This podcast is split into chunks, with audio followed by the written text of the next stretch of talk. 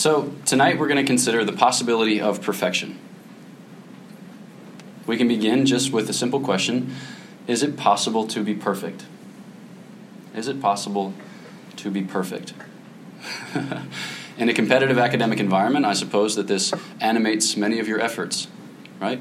Is it possible to acquit yourself most admirably when it comes to grades and research and matriculation and graduation? But more broadly, is it, is it possible to be perfect as a human being? Is it possible to fire on all cylinders, to exhaust what it means to be man and woman? so we have to come uh, to grips with the biblical testimony, because as we read in Scripture, the standard is high. So for those uh, you know who peruse the pages of the Gospels, you come across in the Gospel of Matthew, chapters five through seven, the Sermon on the Mount, which represents in kind of rarefied form, uh, in its most uh, concrete expression, what this moral transformation is which Jesus wrought. And there at the end of chapter 5, it's like verse 47, we find the injunction Be ye therefore perfect, as your heavenly Father is perfect. Be ye therefore perfect, as your heavenly Father is perfect. It doesn't say, like, be ye therefore decent be ye therefore good enough. Be ye therefore a swell fella. it says perfect, right? So the goal of the Christian life isn't to be nice or merely so or just kind of kind or to follow the rules well. Rather, the goal of the Christian life is to be like God. To be like God in a real, thorough, and abiding sense. So that's not to say that we are absorbed into God or become God after the manner of enjoying his divine nature. We don't become God in the strict sense. But yet, again, we have to contend with the scriptural testimony. Psalm 78 says, You will be gods and sons of the Most High. And in his letters, Peter speaks of us being partakers of the divine nature. So we can actually share in the divine life. We can actually come to enjoy it or experience it, taste it, have a kind of um, sense of what it will be like to abide with Him forever in heaven. Now, when confronted with one's own smallness, or pettiness, or ugliness, or weakness, the goal can at times seem nigh unto impossible. And this is especially true when we compare ourselves to the transports of great saints in the tradition. So you can think perhaps of like Saint Teresa of Avila, who's pictured in Bernini's statue outside of the Dominican church in Rome as kind of wrapped in ecstasy. It's referred to as her transverberation, which is wild. Or like St. John of the Cross, right? Who was um, persecuted by his own brethren who did not uh, agree with his religious ideal, and they locked him up for a period of months in a room without windows. And who, when asked by God what he would like, asked for more suffering. which is staggering. Or you can think of St. Pio of Pietrelcina, who actually bore in his body the very wounds of Christ, the first having done so being St. Francis of Assisi. So, when we look at these men and women who give such beautiful expression to the Christian ideal, and we compare ourselves and suffer by comparison, the ideal can cease to animate hope, and then it can serve only to depress or to dispirit us. Right? You're you know 19 20 21 28 27 40 and what have you done with your life? Right? A kind of uh, off-cited scientific trope is the fact that albert einstein had completely changed physics by you know before his 30th birthday. And here we are having very little to show for our lives. So if i compare myself to the ideal in such a way that i suffer by comparison it can be dispiriting or depressing so, is it actually possible to live this way? Is it possible to be perfect? Well, let's take a step back and just examine what it means to be perfect. What then is perfection? So, in a kind of basic sense, in an etymological sense, like what does the word mean? So, perfection from per facere, which means to be made through, or made through and through. In the kind of classic medieval uh, description, it means to lack nothing, proper to one's nature, or lack nothing according to God's design. So, here we can just recount briefly, and it seems almost unnecessary, but it's, it's good just to kind of review, um, that our perfection is normed by the fact that we are human beings. right? So we're called to live perfect human life, okay? So we are not destined to accumulate all of the perfections of the material and spiritual universe, but only those which actually pertain to human perfection. So what do I mean by this? Okay, we'll start off with like kind of uh, trivial examples and then work our way up. So like we're not called to have the perfection proper to minerals or elements, okay? So you are not good to the extent that your skin is adamantine, right? Because then you would be insensible and then you would lack something proper to human perfection. So you're not like good to the extent that you are a dense element, right? You will never surpass tungsten, you know. There are denser elements yet than you. So so that not for us that doesn't, you know, that's not part of the ideal. We can kind of despair of that in a healthy sense. Right? But we're also not called to mere animal perfection. Right? We are not called to mere animal perfection. And here, again, helpful just to pause. We are not going to be judged according to, um, you know, like our visual acuity, right? Because we lack the vision of eagles, that does not make us deficient as man or woman, right? So too, we will not be judged on fleetness of foot. Because we are outpaced by cheetahs, it doesn't mean that we are bad. It may mean that we will be eaten someday, but it doesn't mean that we're bad, right? Okay? It just means that we lack things proper to other animals. And that's fine because we aren't those other animals. We're rational animals. Okay, so those aren't especially tempting for us, except in a kind of, you know, hilarious way. Uh, but again, we're also not called to angelic perfection. And here we get to things that are a li- you know, a little bit more tempting. So, for instance, angels don't have bodies, as a result of which they don't have the sensitive cognition and appetite that are proper to embodied creatures right? So they don't have inordinate passions. They don't want too many chocolate chip cookies, right? They aren't um, like saddened on rainy days. They don't suffer from vitamin D deficiency, right? They, they, they, they don't, right? And that's like sometimes being embodied is exceedingly difficult, right? If you live in East Campus and you have a class on West Campus, you can feel like it would be better that I didn't have a body. right? How will I transport myself hence? Do I take that terrible bus, which I've learned to hate? Do I walk for the better part of half an hour? Do I buy a motorized scooter? Do I get myself a rickshaw and pay one of my friends? You know, like, would that I were an angel, because then I could just train my intellectual perception on a different point and I would be there, right? Okay. also, angels don't discover, right? So angels aren't discursive creatures. So, like, when we reason, it's like, okay, all men are mortal. Socrates is a man, therefore Socrates is mortal. We, we think, you know, not always syllogistically, but we think step by step. Whereas angels know all things intuitively, instantaneously. So they don't ever go like, oh, wow, that just, I didn't realize that. They did. They did realize that, right? So they never have to admit to ignorance, right? They know everything proper to their ministrations and proper to the glory of God as befits their state. Okay. And again, we are not called to perfection in the way in which God enjoys perfection. So, divine perfection in the strict sense is not ours to be had. So, what do I mean by that? Well, God is his existence in the kind of you know classical conception. God exhausts everything proper to being.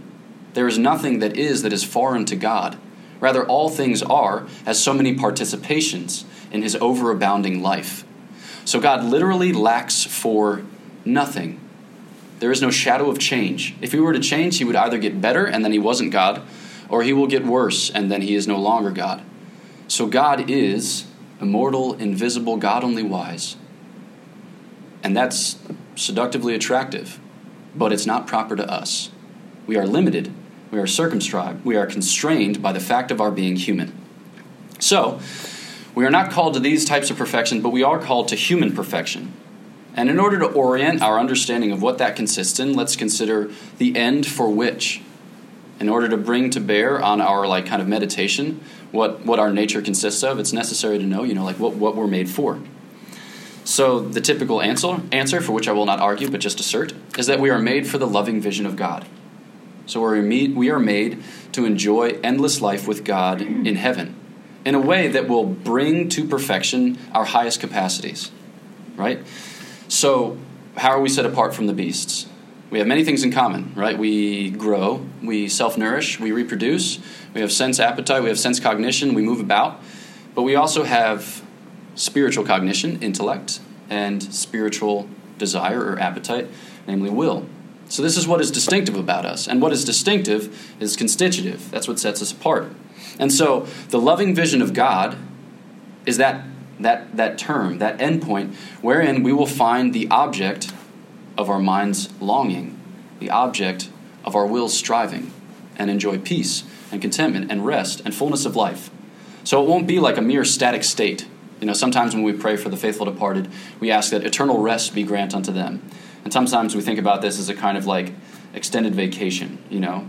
Like you go to heaven, St. Peter gives you like a chaise lounge, you know, like one of these pool deck chairs, and then he gives you like a, a basket of fruits, you know, and he's like, feed yourself with these for all eternity. And you're like, okay, right, okay. So, no, it's not like an extended deck chair exercise. It's something that fulfills our intellectual and volitional capacities. So, it's, it's more like to operate at top speed. You know, it's like LeBron James in a chase down block. It's like, that's what I was made for, right? You see it and you're like, yes, please. Um, okay. So then, how do we grow in our capacity for God? How do we grow in our capacity to see Him and to love Him and so enter into this beatitude, to possess it and to be possessed thereby?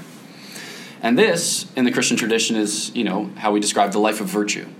So, virtues are just those things which purify and heal our desires in so much as they are fallen or limited or incomplete or otherwise selfish.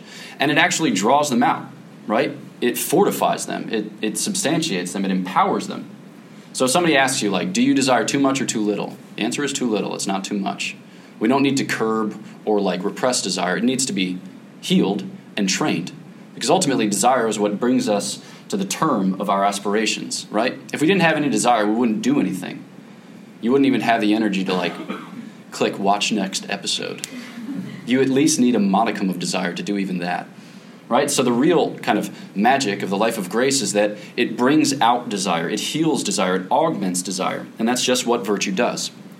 Now, in speaking about virtues, we can describe many of them, right, which inform every capacity, every faculty of our soul. God is so generous that He gets His grace into all of the nooks and crannies of our life right? So in our appetites, he gives temperance and he gives fortitude. In our wills, he gives justice and charity. And in our intellects, he gives faith and wisdom and understanding and knowledge and prudence and art.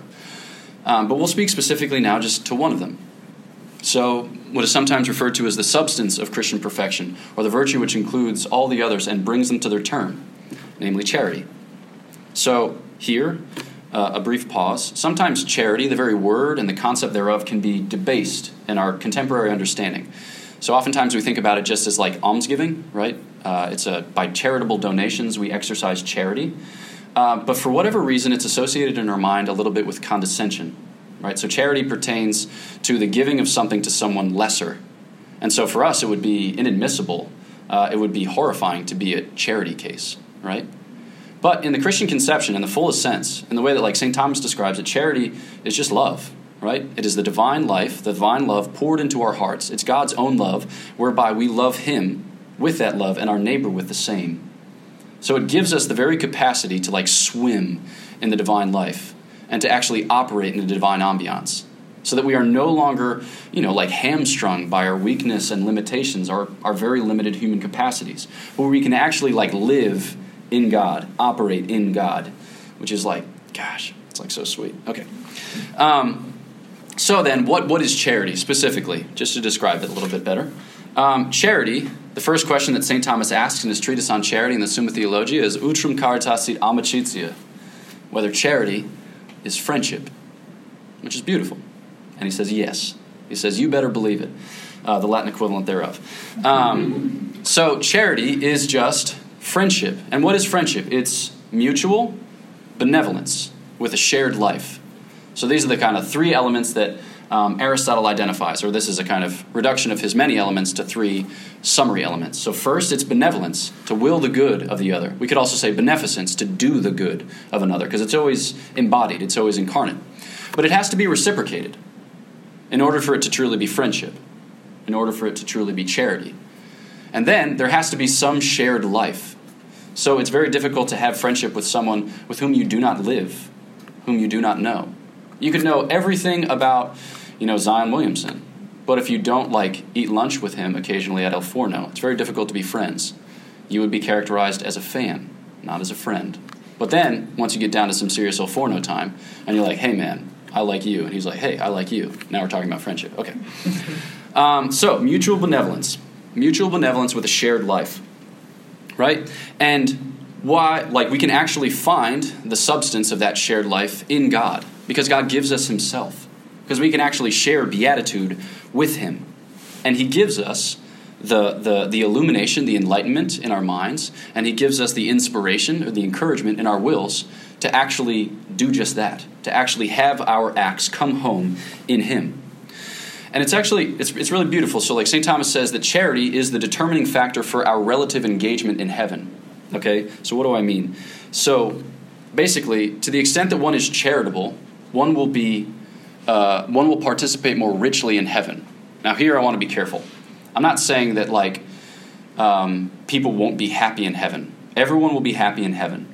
But as St. Therese sometimes describes it, all will be full, but some will be thimbles and some will be buckets.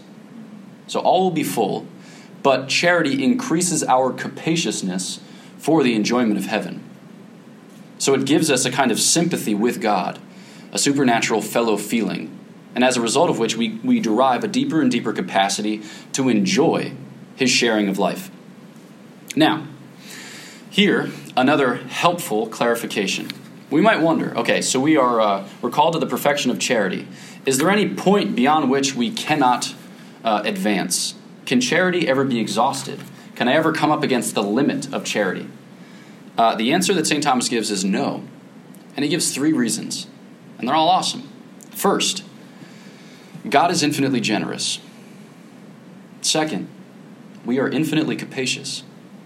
And third, charity is infinite. So God is infinitely generous. He is always poised to give us a, a, deeper participation in charity to a wider extent. Also, the object of our minds is what is universally true, the object of our wills is what is universally good, as a result of which we will not be sated by one particular concrete thing. Right? Like, you go to the dining hall, uh, or this place over here, and you go to like Tandoor or Tan something, Tandoor, yeah. And you're like, wow, that is the best curry that I've ever seen in my life. Like I could literally die and be completely content. And then you eat it, and then about like 26 minutes later, you're like, I could use a chocolate chip cookie right now, right?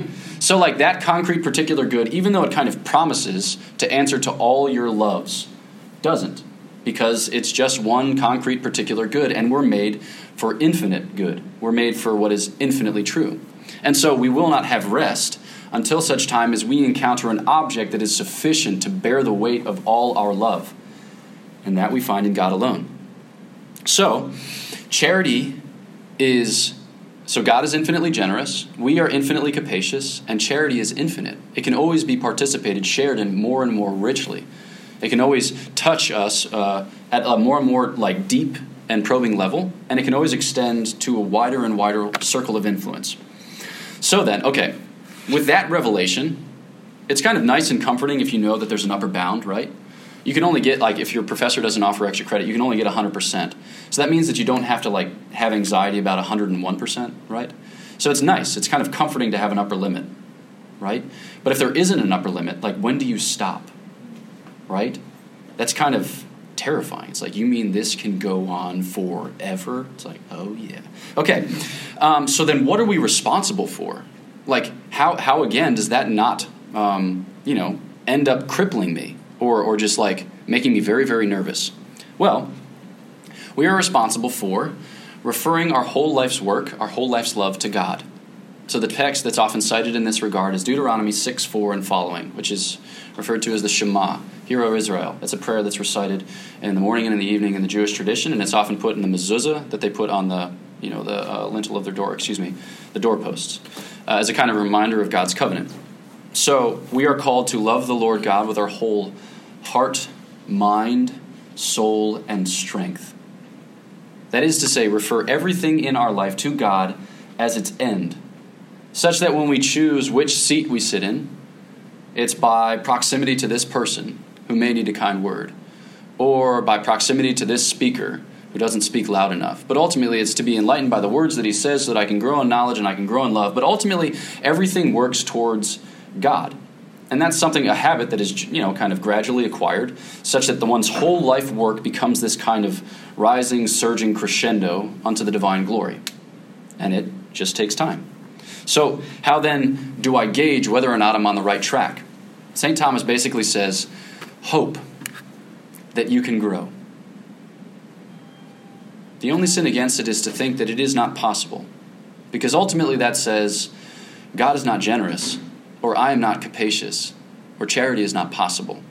And those are the only, those, that's the only choice that actually cuts you off from the divine generosity. Otherwise, that channel remains open, and God proves himself liberal. He proves himself good. He proves himself, you know, just very, very generous. So, will a higher state, will a higher state you are not condemned. You are not doomed to repeat the same sins over and over, even if they seem so deeply habituated as to haunt you all the livelong day. God is good, and He is generous.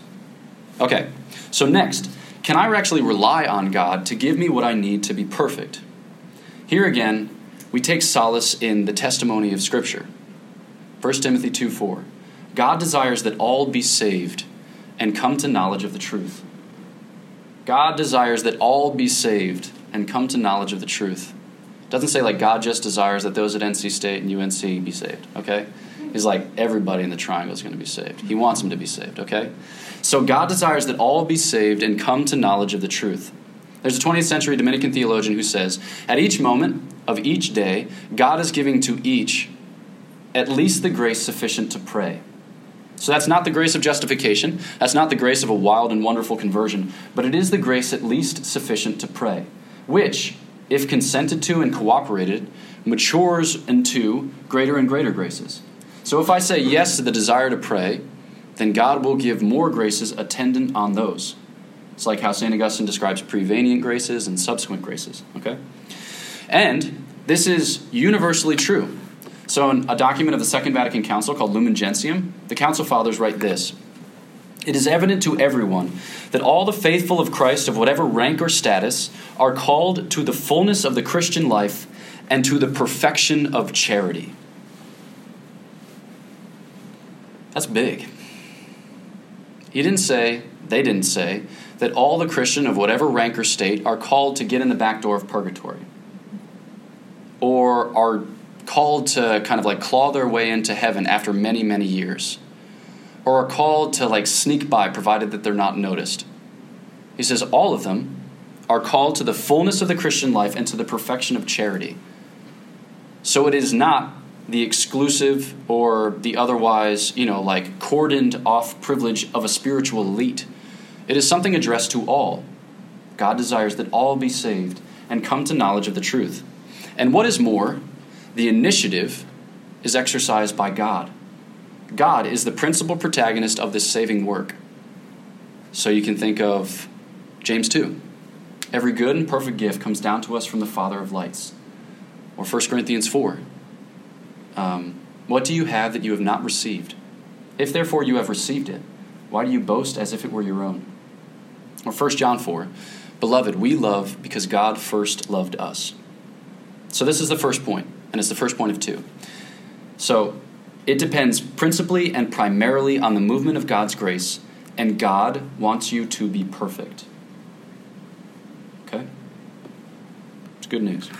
So then, our second and final point how much grace can I rely upon God to actually give me? How much grace can I actually rely upon God to give me? Here, we come up against what is often referred to in the tradition as the mystery of predilection. Okay? Now I'm going to describe it briefly. It's going to sound terrible, and then we're going to describe it some more. It'll sound less terrible, and then we're going to describe it again, and it'll sound somewhat palatable. Okay? So here we go. This is the most terrible form. God loves some people more than others. God loves some people more than others. Okay.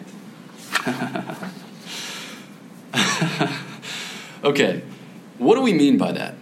What do I mean by that? Is that actually a defensible claim? Well, I said it, so clearly I intend to defend it, so here we go. Now, God is again, in the kind of Thomistic conception, simple, which isn't to say that he's a simple ton, but it is to say that he is undivided or uncomplex.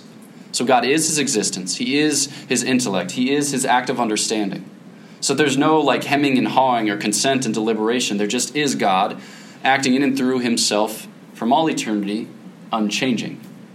Now, part of God's knowledge of himself is his knowledge of all the ways in which creation can share in his life.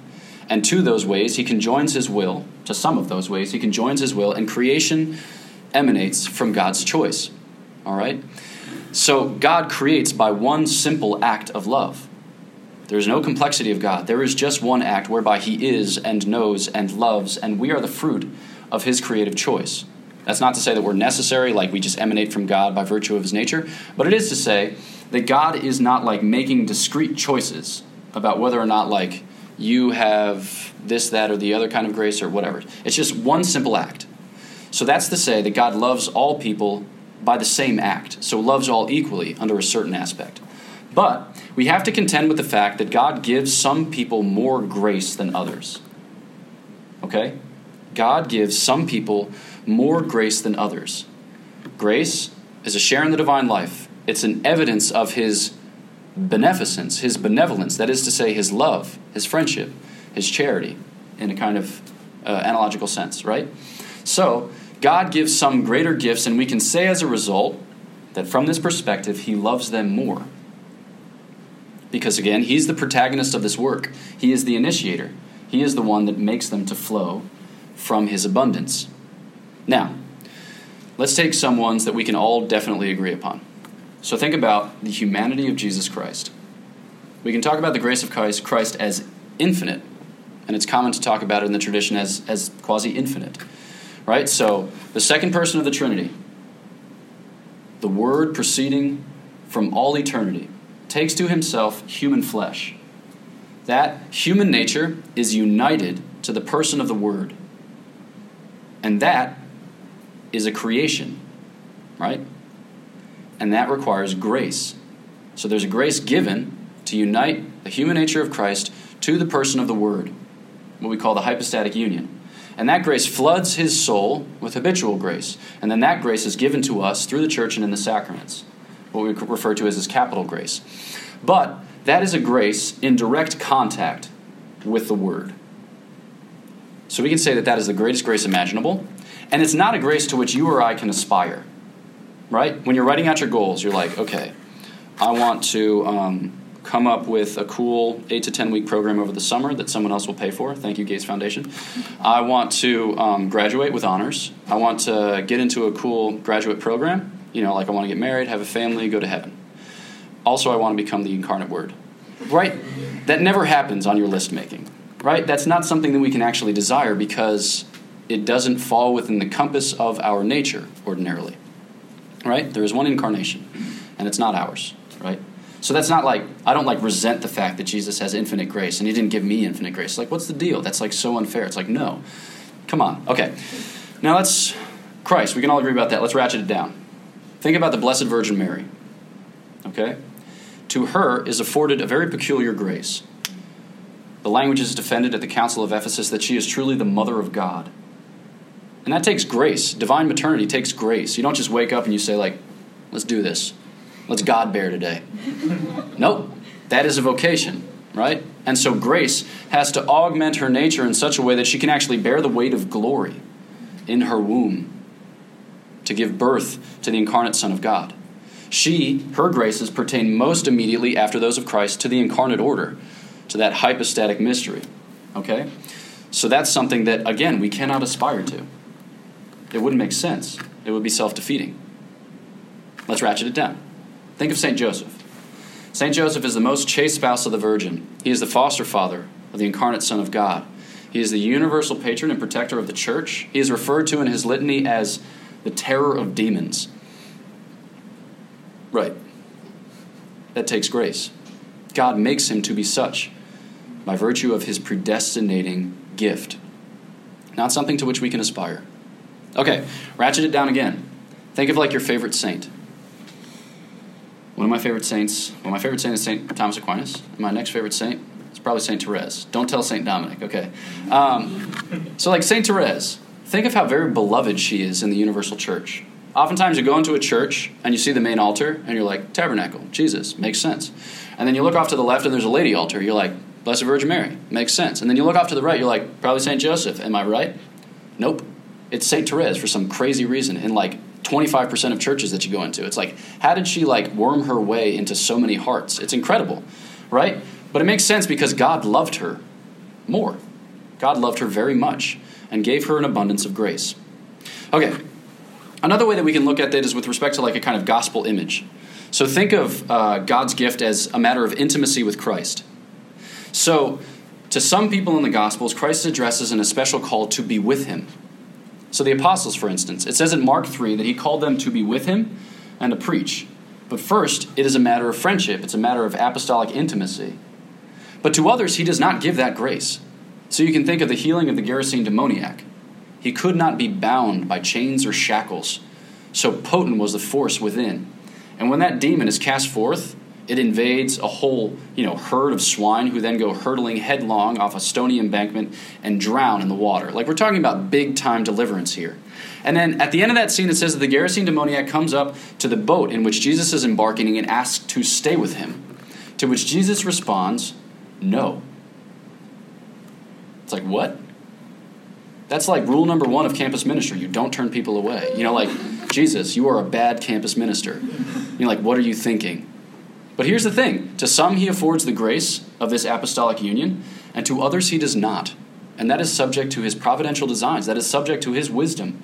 He holds counsel with himself. He does not ask our advice, for he needs it not. So, this, again, this should hopefully becoming more and more palatable. But you can see how this really like ultimately, this conflicts with our democratic, our American ideal of equality, right? It's like all of us have equal access to Ford F 150s and, you know, like Lockheed Martin aviation and bald eagles and waving wheat, you know? So, like, so should everyone else, you know, like America, right? Um, we are just a people very passionate about equality. And whenever anyone says, like, one thing is better than another, we're like, prove it and then I'll beat you up regardless, you know? Um, so we hate we hate anything that smacks of elitism or pretension or condescension. It just like sounds gross. So why then is there a disparity? Why is there variation? Why is there this complexity in God's providential plan? Here's just the last point to bring home our second of two points. Well, it's because creation is for the manifestation of the glory of God. Recall that God needs nothing, does not act out of some kind of felt deficit. Rather, we are so many expressions of God's glory. God, we know, is simple. That's what we said. And so as a result, he cannot be exhausted by one created word. God couldn't create one super creature which encapsulates everything there is to say about him. Right? It's like I think here sometimes of the Jurassic Park movies, right? It just gets like more and more farcical. It's like I'll make an incredible thing called the Indominus Rex, and then like they ran out of ideas for the most recent one. That's like let's blend that with a raptor and call it an Indoraptor, right? So there's like no dinosaur out there that's going to say everything that need be said of God, regardless of how very complex its like DNA is. All right. God needs, in a certain sense, to express himself through many created words because no one created word actually exhausts the depth of divine life. So you can think about it this way God is like white light, and that white light is passed through the prism of creation and refracted into a visible spectrum. So each created thing manifests the glory of God in unique ways. So the divine nature admits of these beautiful, different expressions. This is what St. Therese intuited when she talks about the, the different flowers in the field. Not all are roses, some are violets, and some are lilies, and some are grape hyacinths, and some are other things, you know? And that's good because it says something about God. It says something distinct, it says something beautiful. And you can think also in terms of the mystical body. St. Paul intuits this, or he is this is revealed, you know, in his kind of prophetic office of author of Scripture, that the hand does not begrudge the eye that it cannot see, nor the eye begrudge the hand that it cannot feel. Each serves its place within the mystical body and redounds to the glory of the head.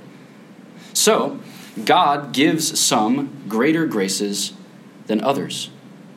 God gives some greater graces than others as a way to demonstrate his overabounding life, to give testimony by many created words to the glory of God.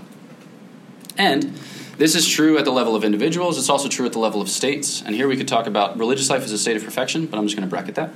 Um, so then we'll just finish with a concluding thought about, um, you know, like, is it, again, to return to our question, is it possible to be perfect? And here we can take solace in the words of St. Augustine God gives what he commands and commands what he gives. God gives what he commands and commands what he gives.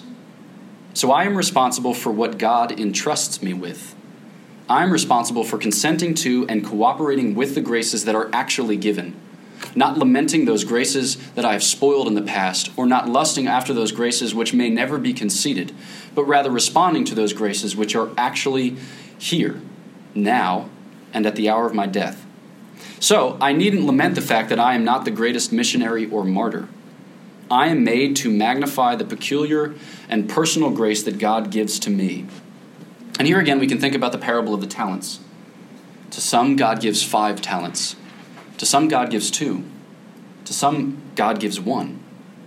What remains to each is to be faithful, to consent to and cooperate in such way that His graces are made more and more manifest. To those whom much is given, yet more will be given.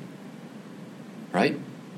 So then, how am I called to pursue the perfection of charity? I am called to work in, a gra- work in accord with the grace that He has actually given. And this is already operative at the level of my identity, at the level of my desires, because creation is an indication or a pattern of redemption. God wouldn't make a blueprint and then scrap it and then redeem it in a completely different way. So God has given me desires that are essentially good. Do they stand in need of healing? Do they stand in need of purification? Should we adopt a kind of critique with respect to them, lest we be swept away by self deception, you better believe it. But by virtuous formation, and especially by growth in charity, those desires mature into my destiny. So oftentimes people ask, like, what should I do with my life? To which I respond, like, you're asking me. Um, but like a good way to begin is like, are you faithful? You know, do you frequent the sacraments? You know, do you make use of the helps God gives? Do you pray? Right? And people say yes, yes, yes. Then a good follow up question is, what do you want? What do you love? What do you desire? And that's the kind of truest sense of the Augustinian dictum to love God and do what you will.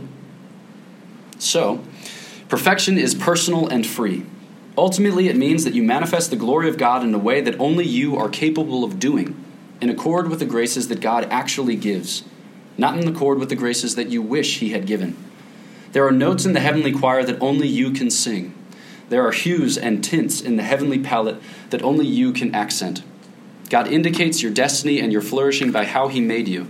He prompts you to pursue it by the desire which He breathed within you. And by the grace of the Holy Spirit, He accompanies you as you make strides to discern what exactly that is. For this command that I enjoin on you today is not too mysterious and remote for you. No, it is something very near to you, already in your mouths and in your hearts. You have only to carry it out. Thank you.